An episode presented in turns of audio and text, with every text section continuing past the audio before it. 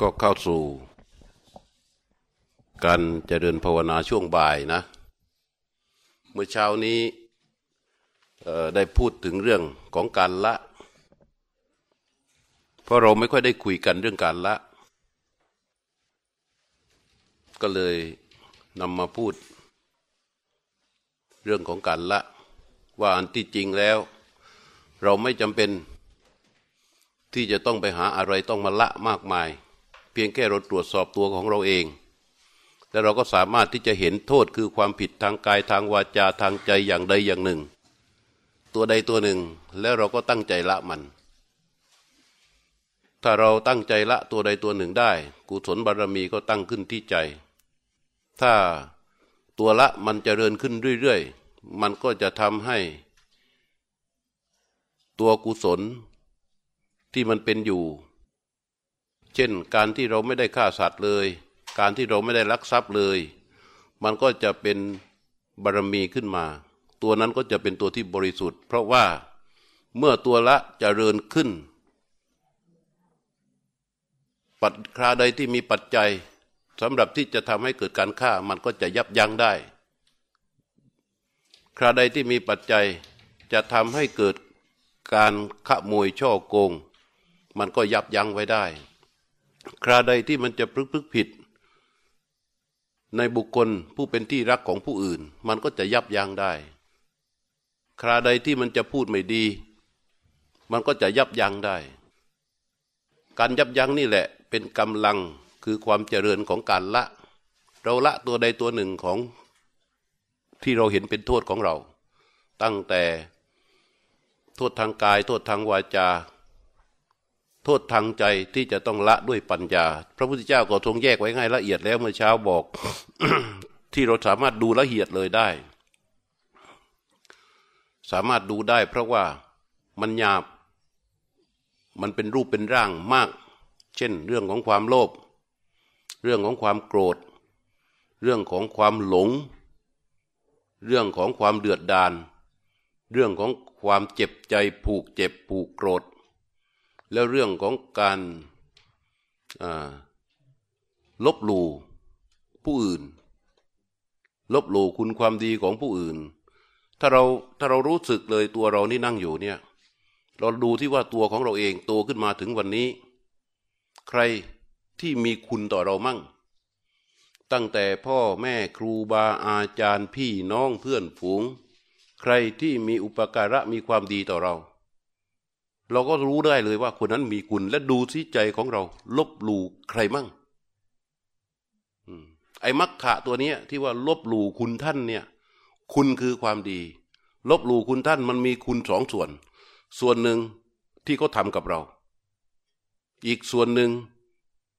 เป็นความดีของเขา โดยที่เขาไม่ได้มาทำอะไรให้กับเราคำว่าลบหลู่คุณคุณคือความดีนะ เราอย่าไปมองเฉพาะแค่ว่า ความดีที่เขาทาให้กับเราไอ้ความดีที่เขาทาให้กับเรานี่เขาเรียกว่าบุญคุณ ใช่ไหม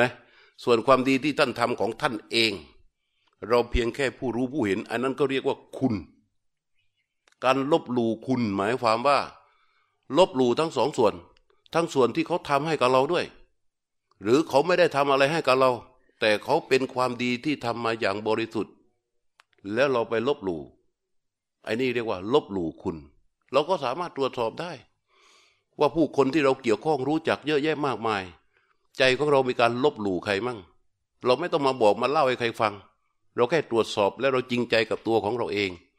แล้วก็เราให้รู้ว่านั่นคือความผิดของเราที่จะต้องละด้วยปัญญา ต้องละด้วยปัญญา เนี่ยมักขะลบหลู่คุณท่านปลาสะ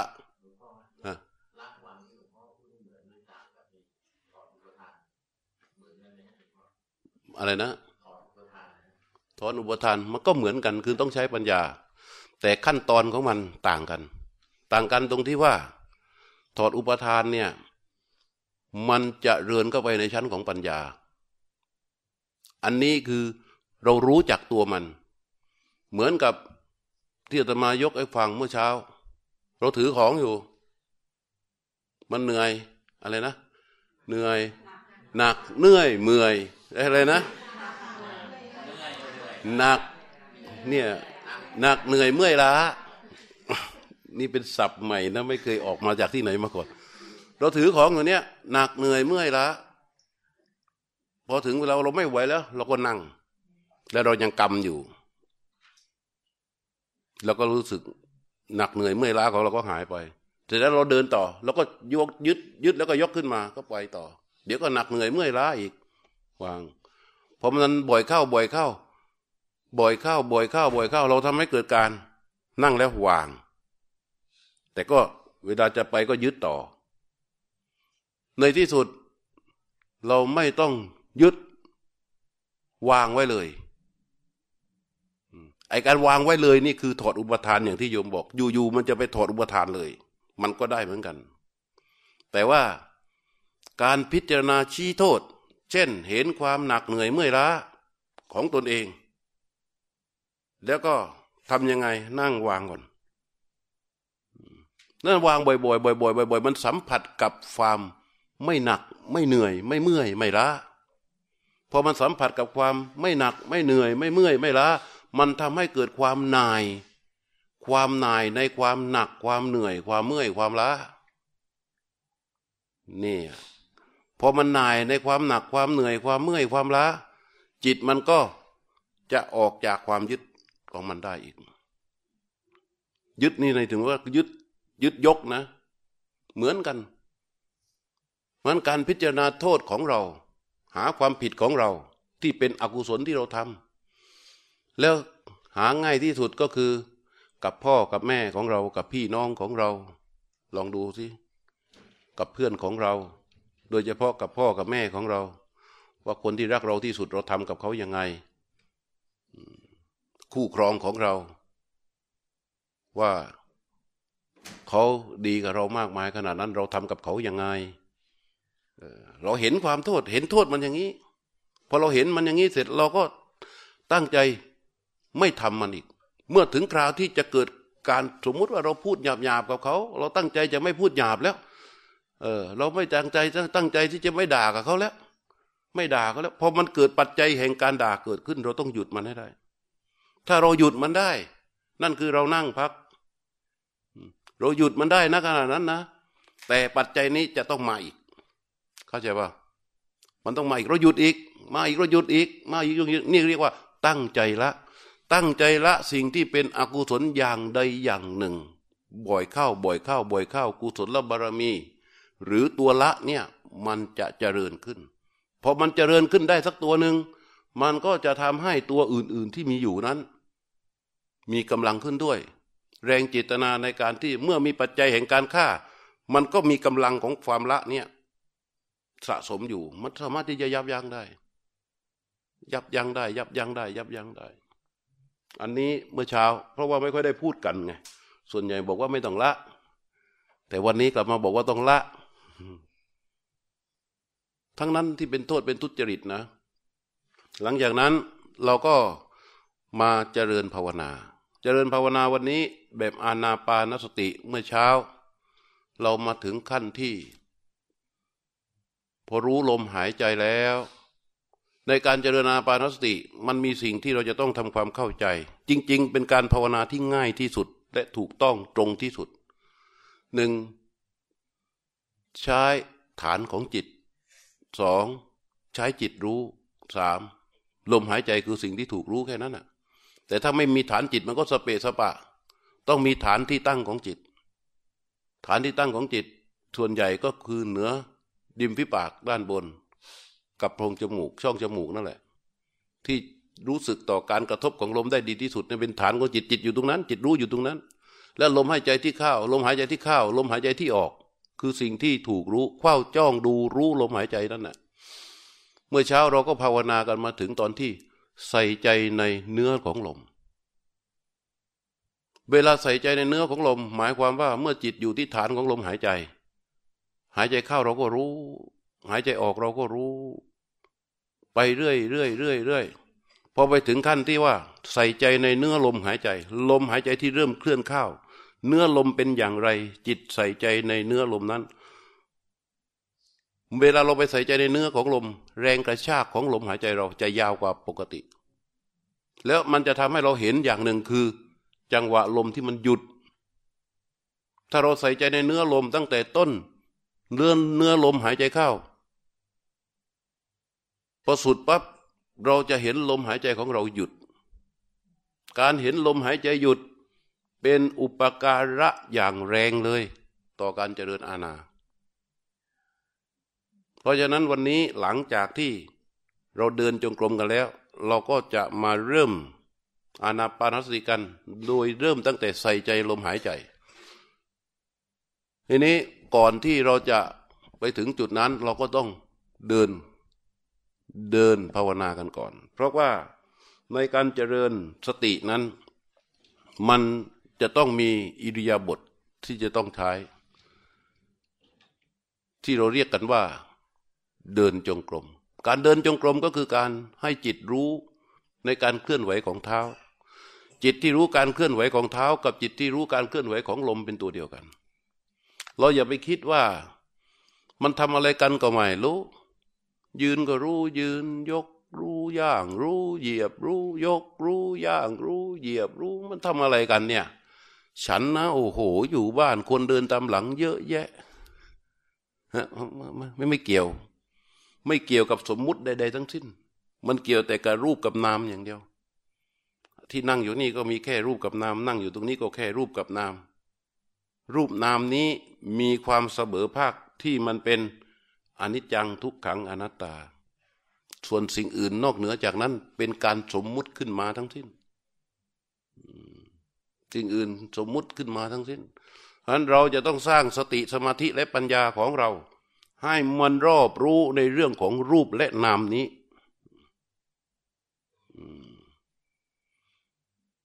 เพราะฉะนั้นจากนี้จะให้นั่งต่อเนี่ย ไม่ไหวต้องทานข้าวมานะเดี๋ยวมันจะหลับ เราก็จะเดินกัน เดินก็สิ่งสำคัญในการเดินคือต้นจิตโยมจำไว้เลย ต้นจิต คือจิตแรก จิตแรกของของจิตที่จะเริ่มการเดินเนี่ยว่าเราจะรู้การเคลื่อนไหวของเท้า ตัวนี้จะต้องตั้งขึ้นมาให้ได้ใช่ก่อน แล้วมันก็จะไม่ใส่ใจเรื่องอื่น แล้วเรากำหนดที่เดินของเรา เดี๋ยวเขาจะจัดให้ เพราะวันนี้น่าจะสบายสบายหลายชั้นติดแอร์หมดแล้ว ในการเดิน เจริญสติ หรือที่เรียกว่าเดินจงกรมนั้น เราก็อาศัย แค่รูปกายและนาม คือจิตที่รู้นั่นแหละ ในการเดิน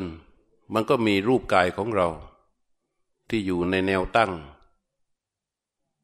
เท้า ฝ่าเท้าที่เคลื่อน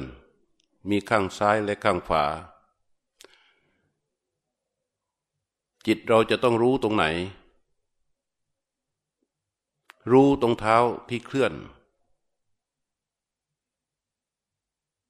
เท้าเราเคลื่อนอย่างไร เราก็รู้อย่างนั้น เท้าเวลามันจะเคลื่อนส้นมันก็จะยกขึ้นก่อน เด็ดค่อยๆย่างก้าวไป แล้วมันก็เหยียบลงมา ตามปกติ เวลาเราเดินโดยปกติสติเรา จิตเราไม่เคยรู้ที่เท้าของเราว่ามันเคลื่อนอย่างไร แต่วันนี้เราตั้งใจ เราตั้งใจเพื่อที่จะมารู้ที่เท้า สายตาของเรามองไปข้างหน้า ประมาณสามสิบห้าหรือสี่สิบองศาสามสิบถึงสามสามสิบถึงสี่สิบองศาตามถนัด ไม่เกรงมากนัก ตาที่มอง มันมองเพียงแค่รู้เส้นทางเท่านั้น แต่ตัวรู้ที่หนักแน่นลงไปนั้นก็คือรู้ที่การเคลื่อนไหวของเท้า ขณะเท้าที่เรายกขึ้นเราก็รู้ ย่างไปเราก็รู้ เรารู้แบบตั้งใจรู้ด้วย พอยกขึ้นเนี่ยเราตั้งใจรู้เลย ย่างไปเราก็ตั้งใจรู้เลย พอปลายเท้าแตะพื้น เราก็ตั้งใจรู้เลย มันเหยียบลงไปเราก็ตั้งใจรู้เลยพอเท้าอีกข้างหนึ่งยกขึ้นเราก็ตั้งใจรู้ ย่างไปเราก็ตั้งใจรู้ แตะพื้นเราก็ตั้งใจรู้ เหยียบลงไปเราก็ตั้งใจรู้ ตั้งใจรู้ทุกขณะของการเคลื่อนไหวของเท้า ซึ่งความตั้งใจรู้นี้ มันจะทำให้จิตรู้ของเราเกาะอยู่ที่เท้า ซึ่งแต่เดิมมันไม่มี แต่เดิมเมื่อเราเดิน เราก็คิดถึงอย่างอื่น คิดถึงเรื่องโน้นเรื่องนี้ ไม่เคยใส่ใจ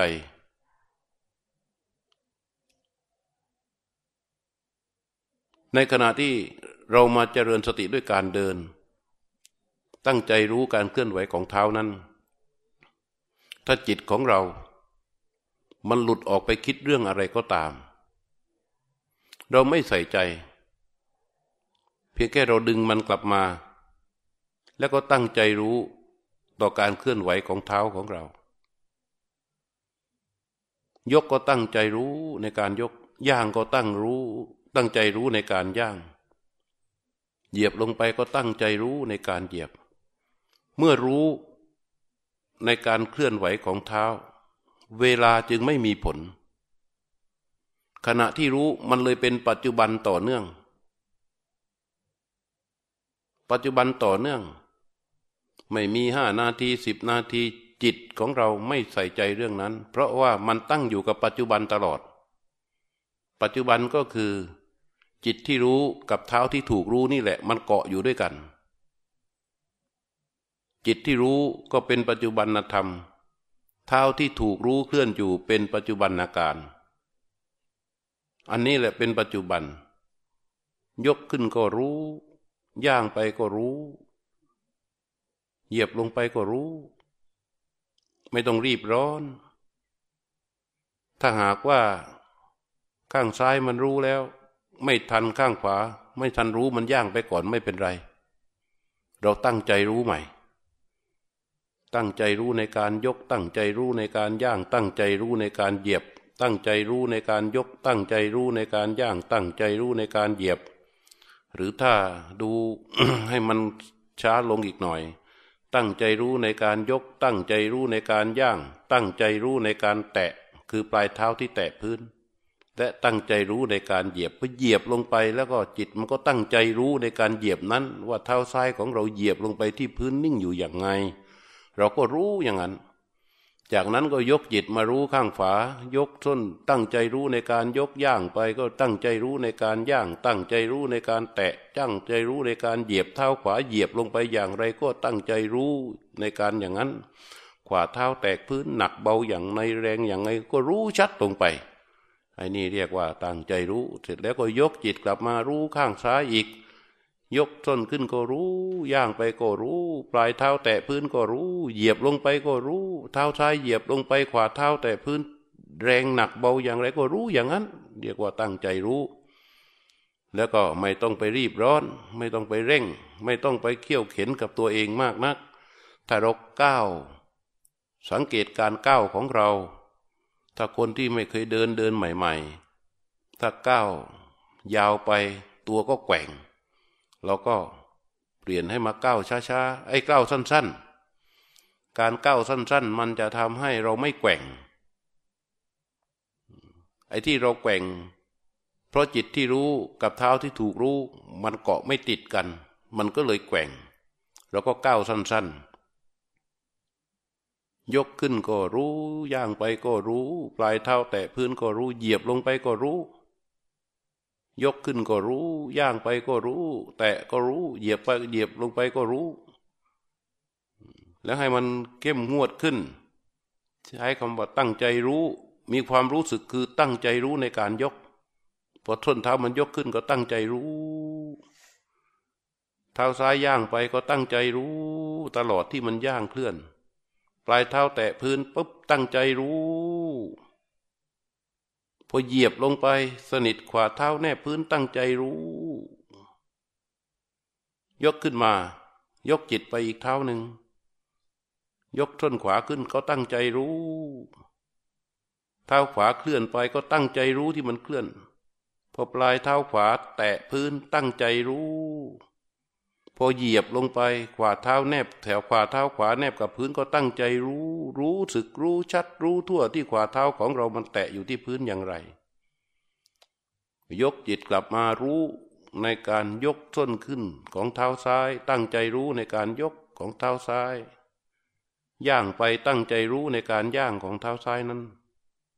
ปลายเท้าแตะพื้นตั้งใจรู้เลยมันแตกยังไง เหยียบลงไปขวาเท้าซ้ายแนบกับพื้นตั้งใจรู้รู้ชัดในการเหยียบลงไปของเท้าซ้าย เมื่อเสร็จกิจของเท้าซ้ายเรียบร้อยยกมาเท้าขวา ตั้งใจรู้ในการยก ตั้งใจรู้ในการย่าง ตั้งใจรู้ในการแตะ ตั้งใจรู้ในการเหยียบลงไป ยกจิตกลับมา รู้ตั้งใจรู้ในการยก ตั้งใจรู้ในการย่าง ตั้งใจรู้ในการแตะ ตั้งใจรู้ในการเหยียบเนี่ยไปอย่างนี้เรื่อยๆ ไม่มีความคาดหมายอะไรทั้งนั้น เพียงแค่รู้ในการยก เพียงแค่รู้ในการย่าง เพียงแค่รู้ในการแตะ เพียงแค่รู้ในการเหยียบ เมื่อจิตมันเกาะเรียบร้อย หลังจากนั้นมันอาจจะได้เร็วขึ้นมาอีกขั้นหนึ่งจากสี่ก็เหลือเป็นสามตั้งใจรู้ในการยกตั้งใจรู้ในการย่าง ตั้งใจรู้ในการเหยียบ เหยียบลงไปอย่างไรรู้อย่างนั้น ตั้งใจรู้ในการยกตั้งใจรู้ในการย่างตั้งใจรู้ในการเหยียบ ยกอย่างไรรู้อย่างนั้นย่างอย่างไรรู้อย่างนั้น เหยียบอย่างไรยูรู้อย่างนั้นนี่เรียกว่าตั้งใจรู้ พอมันเดินไปเรื่อยเรื่อยเรื่อยจิตรู้มันก็จะแข็งแรงเกาะติดกับการเคลื่อนไหวของเท้าแล้วจากสามมันก็จะเหลือสองยกรู้พอยกรู้ย่างไปมันรู้ด้วย พอยกย่างเนี่ยมันก็จะรู้ต่อกัน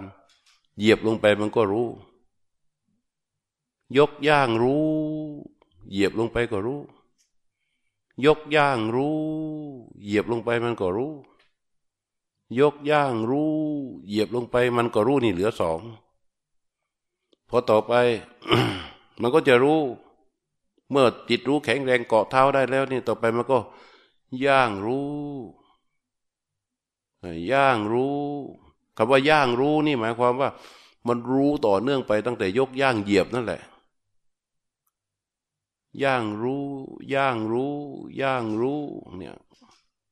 แต่แรกแรกเราสบายสบาย ไม่ต้องไปกดดัน เอาสบายสบาย ยกส้นขึ้นตั้งใจรู้ในการยกย่างไป ตั้งใจรู้ในการย่าง ปลายเท้าแตะพื้นตั้งใจรู้ในการแตะเหยียบลงไป ตั้งใจรู้ในการเหยียบ เอาเป็นอย่างนี้ไปเรื่อยๆ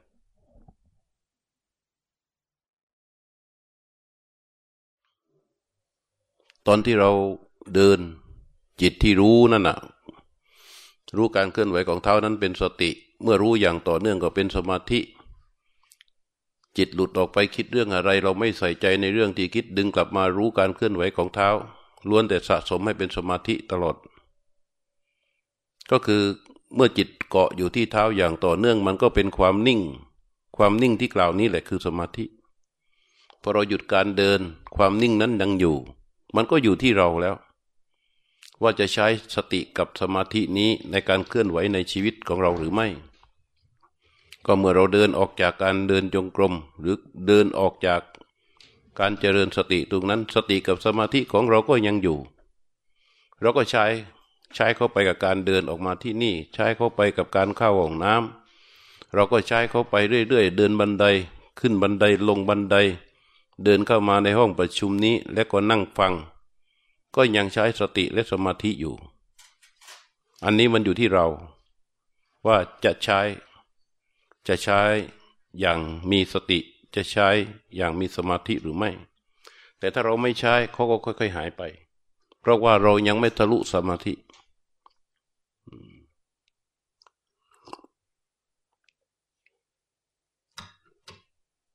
หลังจากเราได้เดินกันมาในระยะเวลาหนึ่ง แล้วเราก็จะกลับมานั่งกันต่อ นั่งก็เป็นอย่างเดิม ให้ท่านใช้ ขาขวาทับขาซ้ายเรียกว่าคูบัลลัง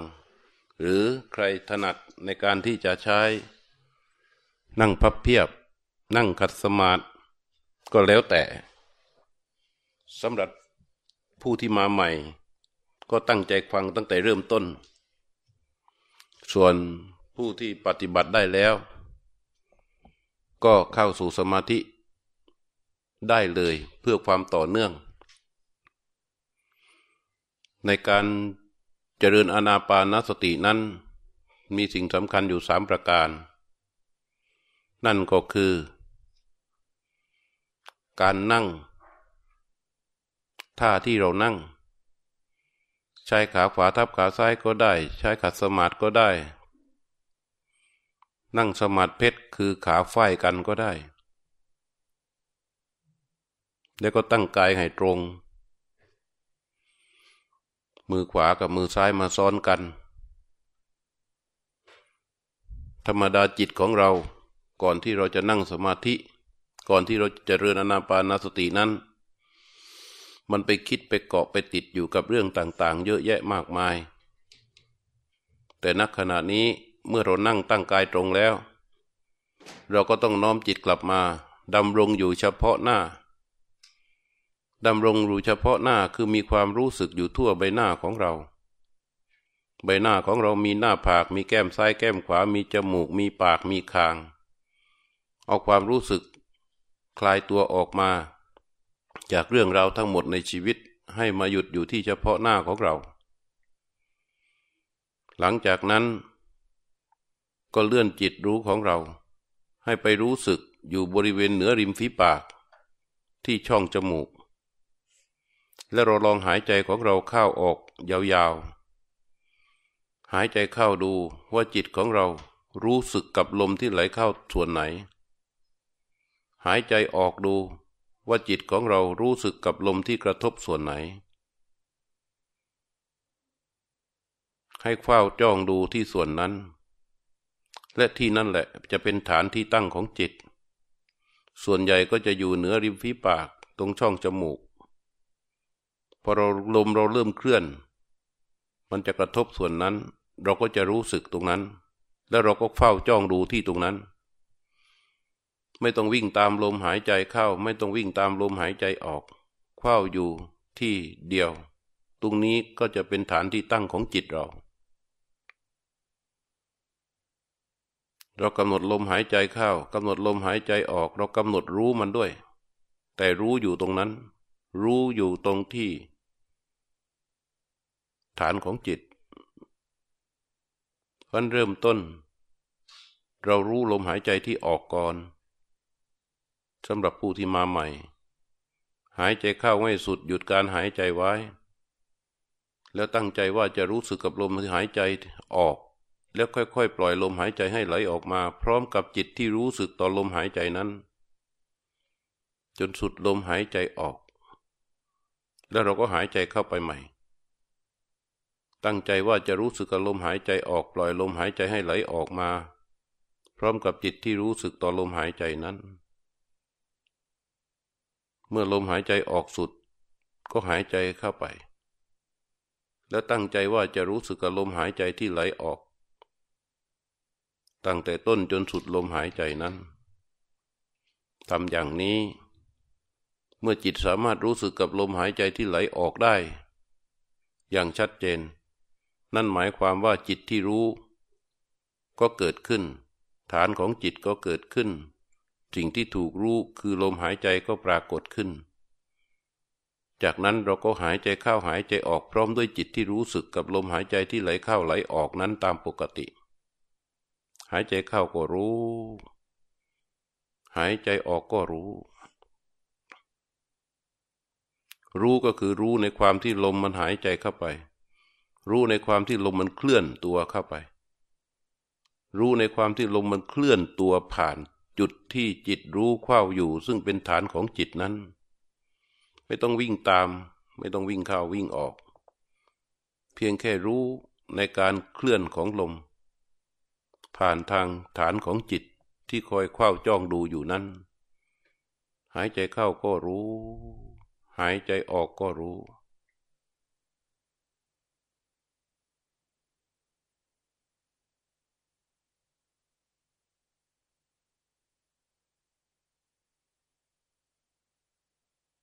รู้ซื่อๆก็คือ รู้แบบไม่ต้องสงสัยอะไร รู้แบบไม่มีอะไร แค่มีจิตรู้กับลมหายใจที่ถูกรู้ ลมเคลื่อนเข้าก็รู้ ลมเคลื่อนออกก็รู้ รู้อยู่อย่างนั้น รู้อยู่แค่นั้น รู้ต่ออย่างนี้ไปเรื่อยๆ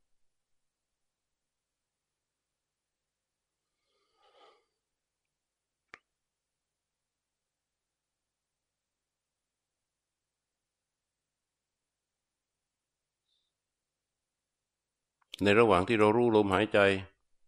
มันอาจจะเกิดความปวดความเมื่อยความคันความชาขึ้นส่วนใดส่วนหนึ่ง เราไม่ขยับมัน เพียงแค่เรารู้ว่ามันปวดตรงนั้น เราก็วางไว้ตรงนั้นให้มันปวดต่อไปก็ได้ เราไม่ต้องไปใส่ใจมันยกจิตกลับมารู้ลมหายใจ ถ้าเราไม่ขยับมัน รู้ว่ามันปวดที่เขา่าเราวางมันไว้ที่หัวเข่านั้น นี่มันเป็นความกล้ามันเป็นความเพียรของจิต ยกจิตกลับมารู้ลมหายใจทั้งๆทที่มันปวดอยู่ นั่นเรียกว่ากำลังของจิตรู้ เริ่มมีกำลังขึ้น มันคันส่วนไหน ไม่ต้องเอื้อมมือออกไปเกา หรือไม่ต้องขยับ แค่เอาจิตไปรู้ว่ามันคันตรงนั้น มันรู้สึกคันตรงนั้น แล้วก็ปล่อยมันไว้ตรงนั้น ให้ความคันเกาะอยู่ที่ตรงนั้น แล้วเรายกจิตกลับมารู้ลมหายใจของเรา มันเมื่อยตรงไหน ก็แค่รู้ว่ามันเมื่อยตรงนั้น วางมันความเมื่อยไว้ที่ตรงนั้น ให้มันเมื่อยของมันต่อไป เรายกจิตกลับมารู้ลมหายใจของเรา หายใจเข้าก็รู้ หายใจออกก็รู้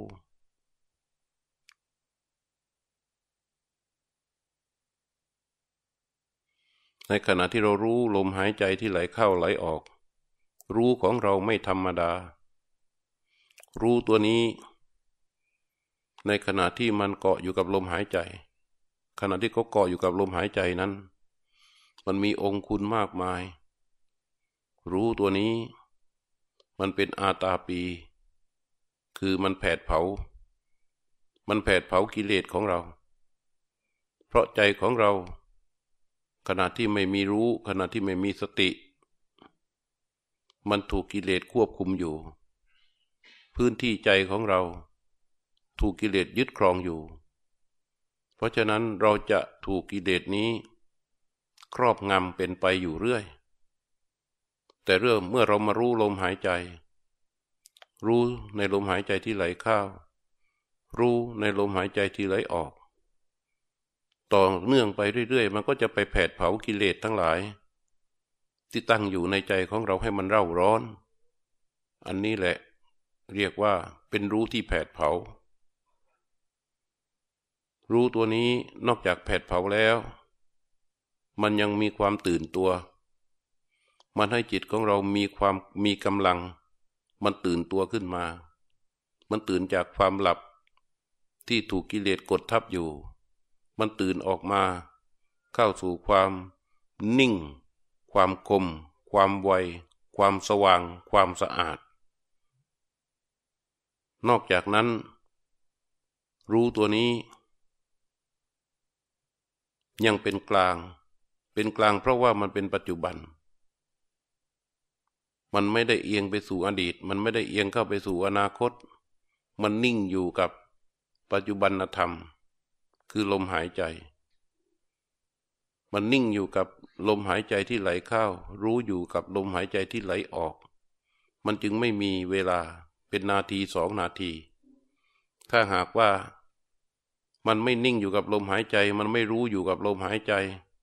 มันไปคาดหมายหลุดออกไปเมื่อใด เมื่อนั้นมันก็จะมีเวลาเข้ามาเกี่ยวพัน ความเป็นปัจจุบันก็หายไป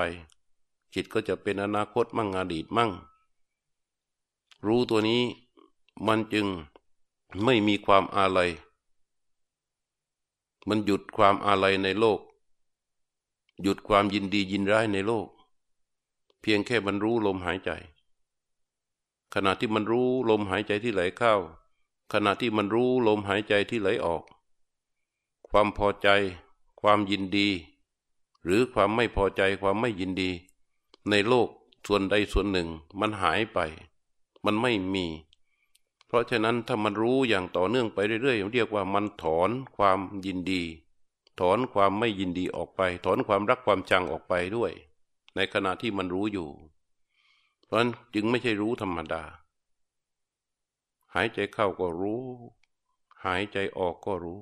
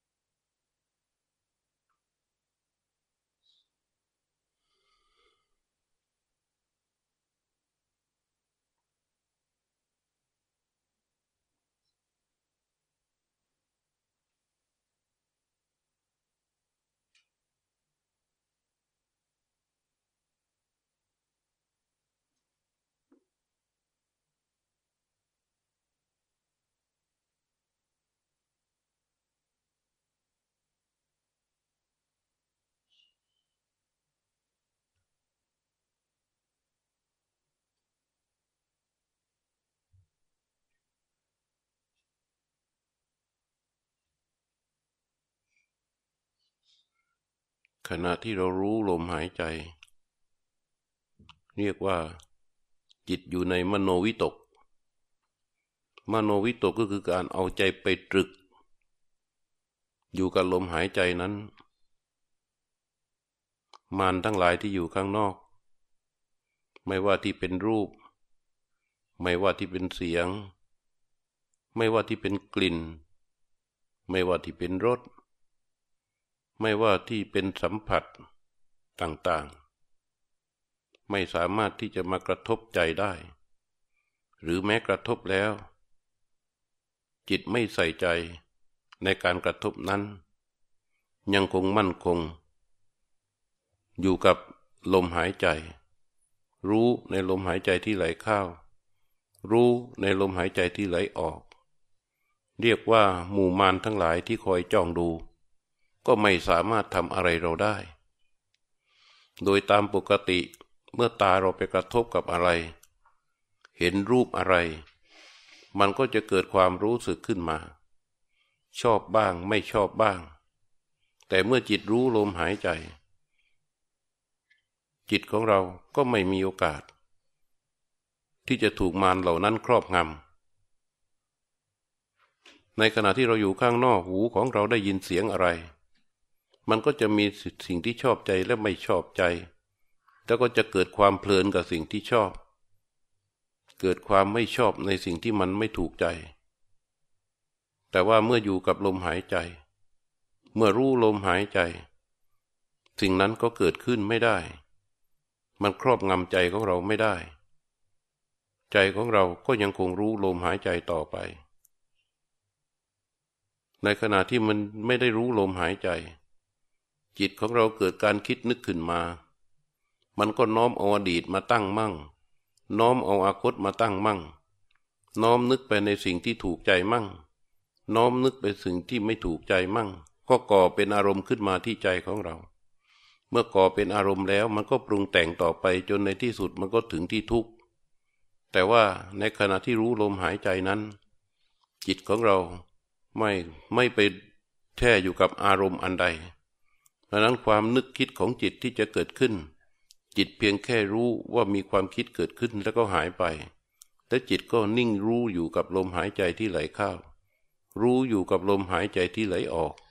อันนี้แหละคือความแผดเผา อันนี้คือความสะสมสติ อันนี้คือความสะสมสมาธิ อันนี้คือความสะสมปัญญา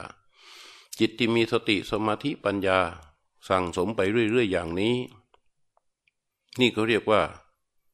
เป็นจิตที่มีการฝึกฝน ถ้าฝึกฝนไปเรื่อยๆ ฝึกฝนปันไปเรื่อยๆ การฝึกฝนเนี่ยเป็นความดีชั้นสูง ที่พระพุทธเจ้าเรียกว่า จิตตัสสะธรรมโสสาธุ หรือการฝึกจิตเนี่ยเป็นความดี เป็นความดีที่ทำได้ยาก เป็นความดีที่ไม่ต้องลงทุน เป็นความดีที่จะต้องทำเป็นความดีที่รองรับถึงความดีอื่น ๆ อีกเยอะแยะมากมาย นี่เรียกว่าการฝึกจิต ฝึกไปเรื่อยๆ ฝึกไปเรื่อยๆ จิตเราก็จะห่างอากุศลไปเรื่อยๆ กุศลทั้งหลายที่พูดในความเมื่อเช้า ก็จะเจริญและตั้งขึ้นที่จิตด้วยการฝึกอย่างนี้ สติสมาธิปัญญามันเป็นฐานของความดีทั้งปวง สิ่งไม่ดีที่ต้องละทางกาย สิ่งไม่ดีที่ต้องละทางวาจา สิ่งไม่ดีที่ต้องละทางใจทั้งหมดทั้งสิ้นนั้น ขึ้นอยู่ที่กำลังของจิตกำลังของจิตจะมีขึ้นได้ก็ขึ้นอยู่ที่การฝึกจิต ด้วยเหตุนี้พระองค์จึงตรัสว่า จิตตัสสะธรรมโสสาธุ การฝึกจิตเป็นความดี จิตตังดันตังสุขาวหังการคุ้มครองจิตนำมาซึ่งความสุข เมื่อเราฝึกจิตของเราไปเรื่อยๆ ไปเรื่อยๆ เราก็สามารถที่จะคุ้มครองจิตของเราได้ จิตของเราที่ได้รับการคุ้มครองนี่แหละ มันถูกคุ้มครองด้วยสติ ถูกคุ้มครองด้วยสมาธิ ถูกคุ้มครองด้วยปัญญา มันก็ไม่ไหลไม่หลุดไม่หลง ไม่เพลินไปในเรื่องซึ่งเป็นสิ่งสมมุติ ไปในเรื่องซึ่งทำให้เกิดความทุกข์ ไปในเรื่องที่จะปรุงแต่งให้จิตนั้นเกิดความมัวหมองได้ เรียกว่ามันได้รับการคุ้มครอง จิตที่ได้รับการคุ้มครองนี่แหละ มันจะนำความสุขมาให้เรา จิตที่ไม่มีการคุ้มครอง มันก็จะไหลไปตามอารมณ์ มันไหลไปตามกระแสของอารมณ์ ในที่สุดแล้ว มันก็ไปกระทบ ไปกระทบกับอกุศล ไปกระทบกับบาป ไปกระทบกับความมัวหมองต่างๆ ในที่สุดแล้วมันก็จะนำทุกข์เข้ามาสู่ชีวิตของเรา เพราะฉะนั้นการฝึกจิต รู้ลมหายใจที่ไหลเข้า รู้ลมหายใจที่ไหลออกอย่างนี้จึงไม่ใช่รู้ธรรมดา มันเป็นรู้ที่อัศจรรย์ หายใจเข้าก็รู้ หายใจออกก็รู้ ลมหายใจเป็นเพียงแค่สิ่งที่ถูกรู้ สิ่งทั้งหลายที่เกิดขึ้นมาเพียงแค่รู้ เพียงแค่รู้เท่านั้น รู้ไปเรื่อยๆ รู้ให้ชัด รู้ให้เห็น รู้ให้ถึงความเป็นจริงของมัน สิ่งต่างๆที่เกิดขึ้น ในขณะที่รู้ลมหายใจ สิ่งเหล่านั้นมันก็คือสภาวะทั้งสิ้น สภาวะก็มีทั้งหยาบ มีทั้งสภาวะอย่างกลาง มีทั้งสภาวะอย่างละเอียด สภาวะอย่างหยาบ นั่นก็คือ รูปที่เห็นได้ด้วยตา เป็นต้นนี่หยาบ รูปเหล่านั้นมันก็เป็นเพียงแค่สิ่งที่เกิดขึ้นแล้วก็ดับไป ไม่มีอะไร สามารถที่จะไปเป็นแก่นสารได้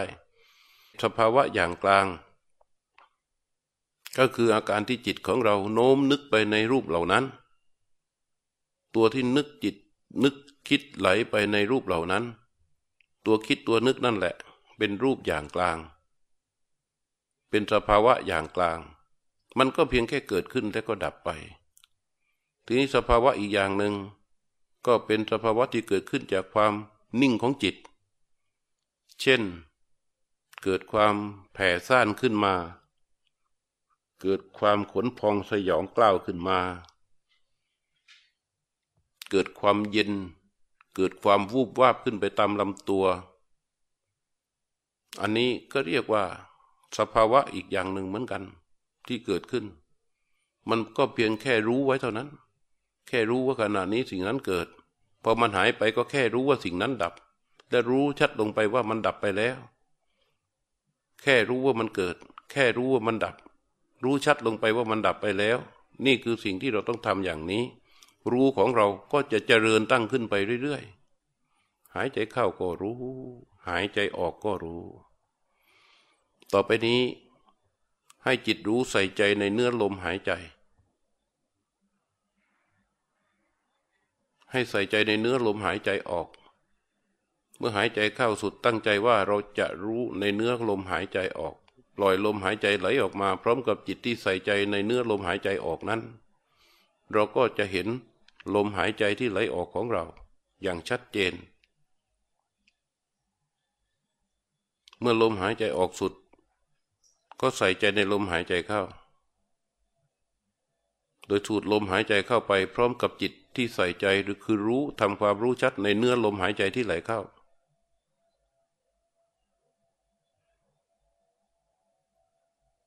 เมื่อหายใจเข้าสุด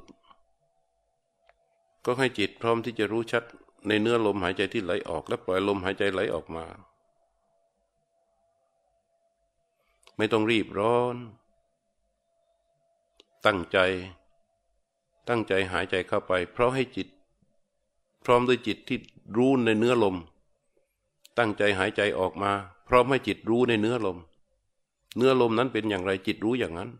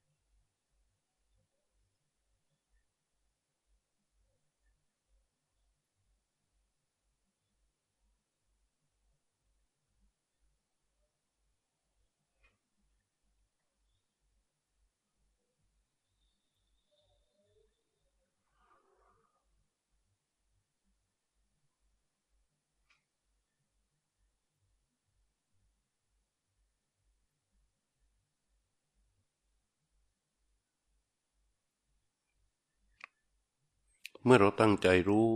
ในเนื้อลมหายใจของเรา ทั้งไหลเข้าและไหลออก สิ่งที่เราเห็นอยู่อย่างหนึ่งก็คือว่า ลมหายใจเราหยุด ต่อจากนี้เรารู้ในการหยุดของลมหายใจความรู้อยู่ที่ฐานของจิต หายใจเข้าใส่ใจในนู้ลมที่หายใจเข้าไป เมื่อลมหายใจเข้าสุด ก็รู้ว่าลมหายใจหยุด แล้วก็รู้ลมหายใจที่ไหลออก เมื่อลมหายใจออกสุดรู้ลมหายใจหยุด แล้วก็รู้ลมหายใจที่ไหลเข้า เมื่อหายใจเข้าสุดรู้ลมหายใจหยุด แล้วรู้ลมหายใจออก หายใจออกสุดรู้ลมหายใจหยุด แล้วรู้ลมหายใจเข้า อันนี้ยังเป็นการตั้งใจรู้นะการตั้งใจรู้อย่างนี้ อาจจะต้องมีการกำหนดลมหายใจของตัวเองให้ยาวขึ้น หายใจเข้า รู้ลมหายใจเข้า รู้ลมหายใจหยุด และรู้ลมหายใจออก รู้ลมหายใจหยุด และรู้ลมหายใจเข้า และรู้ลมหายใจหยุด รู้ลมหายใจออก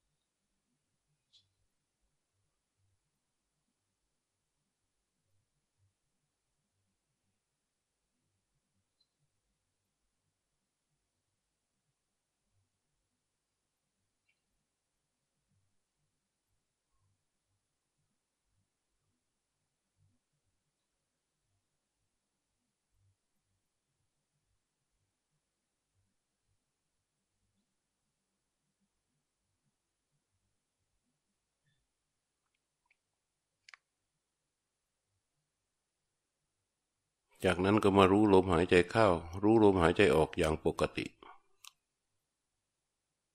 จะสังเกตว่าตัวรู้ของเราขณะนี้ มันชัดเจนต่อสิ่งที่ถูกรู้คือลมหายใจ หายใจเข้าก็รู้ หายใจออกก็รู้ ให้จิตคอยจ้องดูลมหายใจที่ไหลเข้า ให้จิตคอยจ้องดูรู้ลมหายใจที่ไหลออก อะไรก็ตามที่เกิดขึ้นต่อจากนี้ไป ก็เพียงแค่รู้ได้เห็นมันดับไป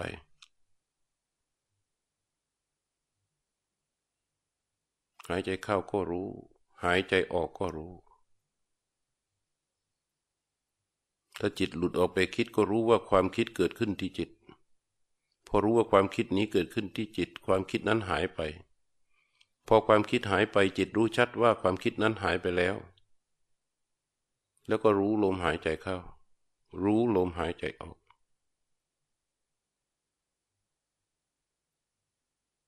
ถ้าหากลมหายใจหายไปในขณะนี้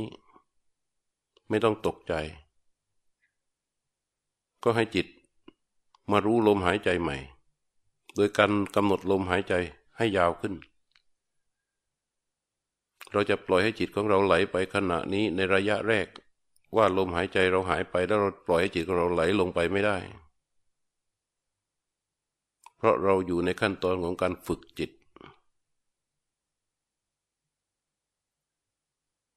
ก็ยกจิตกลับมารู้ลมหายใจอีกครั้งวางที่ฐานของจิต แล้วก็กำหนดลมหายใจเข้า พร้อมกับจิตที่รู้ตรงฐานนั้น ยาวๆรู้ลมหายใจออก รู้ลมหายใจเข้า รู้ลมหายใจออก รู้ลมหายใจเข้าต่อไป พอมีความคิดเกิดขึ้น คือมันจะเคลื่อนไหวเข้าไปสวยอารมณ์ข้างนอก มันจะคิดไปอะไรก็ตาม เราไม่ใส่ใจในเรื่องที่คิด แต่เราใส่ใจตัวคิด เราใส่ใจความคิด ว่ามีความคิดเกิดขึ้นที่จิต รู้ว่ามีความคิดเกิดขึ้นที่จิต ความคิดหายไป รู้ว่าความคิดนั้นหายไป รู้ชัดว่าความคิดนั้นหายไปแล้ว แล้วก็รู้ลมหายใจเข้า รู้ลมหายใจออก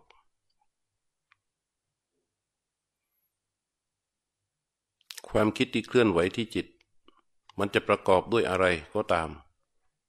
แค่รู้เท่านั้น ความคิดอาจจะเกิดขึ้น ประกอบไปด้วยโทสะ ความคิดอาจจะเกิดขึ้น ประกอบไปด้วยโบหะ ความคิดอาจจะเกิดขึ้น ที่ประกอบไปด้วยโลภะ ความคิดจะเกิดขึ้น ที่ประกอบไปด้วยอะไรก็ตามก็เพียงแค่รู้มันเท่านั้น พอมันดับไปก็รู้ชัดว่ามันดับไป เวลาความคิดดับสิ่งที่เกิดกับความคิดมันก็ดับไปด้วย ถ้าความคิดเกิดขึ้นพร้อมกับโทสะ เรารู้ว่าความคิดเกิดขึ้น และเราพอเรารู้ความคิดนั้นดับไป สิ่งที่เกิดกับความคิดมันก็ดับไปด้วย ดับไปด้วยกันในขณะนั้น ตามเหตุตามปัจจัยของมัน เรารู้ชัดว่าความคิดนั้นดับไปแล้ว ถ้าเป็นความคิดที่เกิดกับโทสะ มันก็ทำให้โทสะกับความคิดนั้นที่เกิดด้วยกัน มันก็ดับไปพร้อมกัน เรารู้ชัดว่ามันดับไปแล้ว แล้วเราก็มารู้ลมหายใจ หายใจเข้าก็รู้ หายใจออกก็รู้ หายใจเข้าก็รู้ หายใจออกก็รู้ การดับไปของสภาวะคือความคิดตัวคิดนั้น เป็นการสะสมปัญญาให้กับจิต จิตที่รู้ลมหายจิตที่รู้นั้นเป็นสติ จิตที่รู้อย่างต่อเนื่องต่อลมหายใจนั้นเป็นสมาธิ การยกจิตกลับมารู้ลมหายใจก็เป็นสมาธิ การเห็นความคิดดับการเห็นสภาวะดับจิตรู้ชัดในการดับไปของสภาวะนั้นเป็นปัญญา จิตรู้ของเราจึงไม่ใช่จิตรู้ธรรมดา เป็นจิตรู้ที่ประกอบไปด้วยสติสมาธิและปัญญา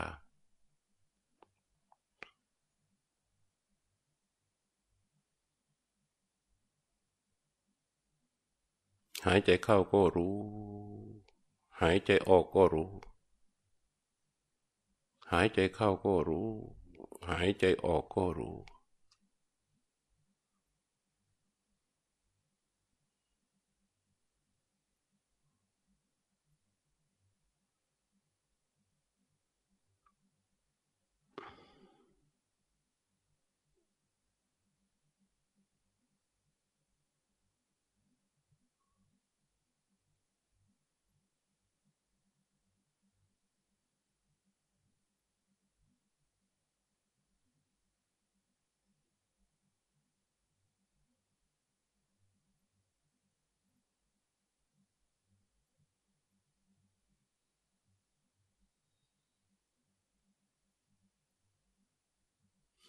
อย่าไปคาดหมายว่าเราต้องการความสงบ อย่าไปตั้งความหวังว่าเราต้องการสมาธิ ไม่คาดหมายและไม่คาดหวังอะไรเลย ก็เพียงแค่จิตรู้อยู่กับลมหายใจแค่นั้น ให้มันต่อเนื่องไป ความคิดที่เคลื่อนไหว ก็ดูแค่ความคิด ไม่ต้องไปดูสิ่งที่คิด ความคิดที่เกิดมันอาจจะคิดถึงบ้านคิดถึงลูก อาจจะคิดถึงเวลาว่าเป็นเวลานี้จะต้องทำอย่างนั้นอย่างนี้ เราไม่ไปใส่ใจเรื่องที่มันคิด แต่เราเพียงแค่รู้ว่ามีความคิดเกิดขึ้น พอเรารู้ว่าความคิดนี้เกิดขึ้น ความคิดนี้มันจะหายไปในการรู้ พอความคิดนั้นหายไปเรารู้ชัดว่าความคิดนั้นหายไปแล้ว อันนี้แหละจะสะสมเป็นปัญญาของจิต เพราะความคิดเป็นกระแสของจิต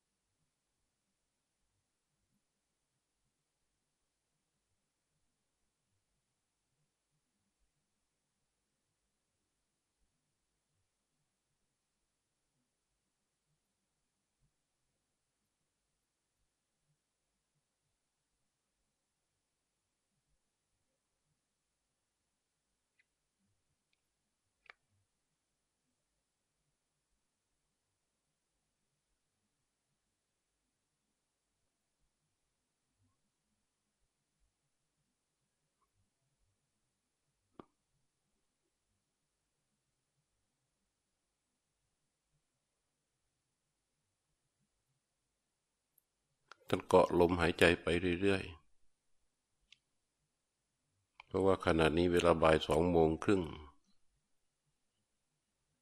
ในขณะที่จิตของเรา มีกำลังของสติกำลังของสมาธิและปัญญา จิตมีกำลังของอุเบกขา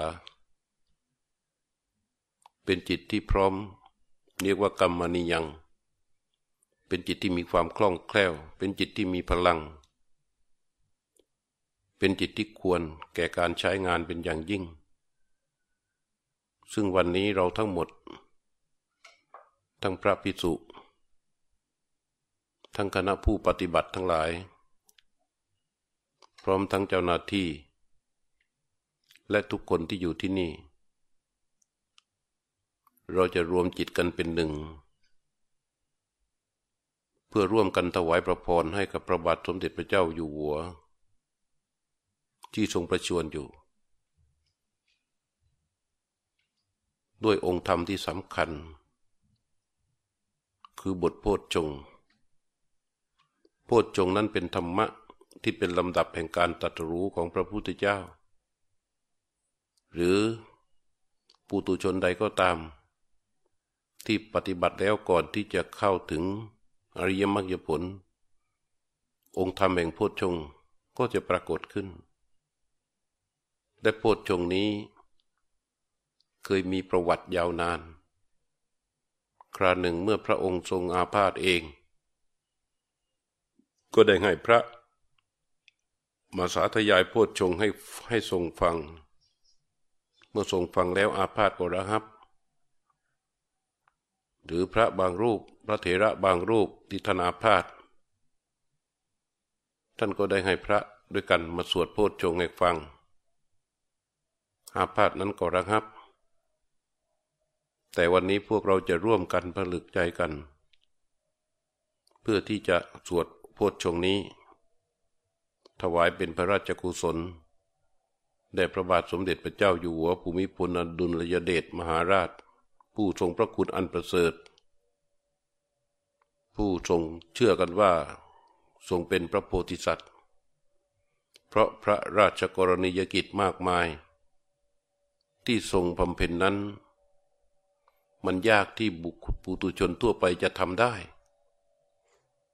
มันเป็นคุณูปการ ต่อประสบนิกรทั่วล่า ในสยามรัฐนี้ ไม่มีใคร ที่สามารถทรงทำได้อย่างที่พระองค์ทรงทรงกระทำด้วยพระคุณูปการอันยิ่งใหญ่ ทั้งหมดที่อาตมากล่าวมาก็ไม่ได้หมด มีอีกเยอะแยะ เราก็จะร่วมกัน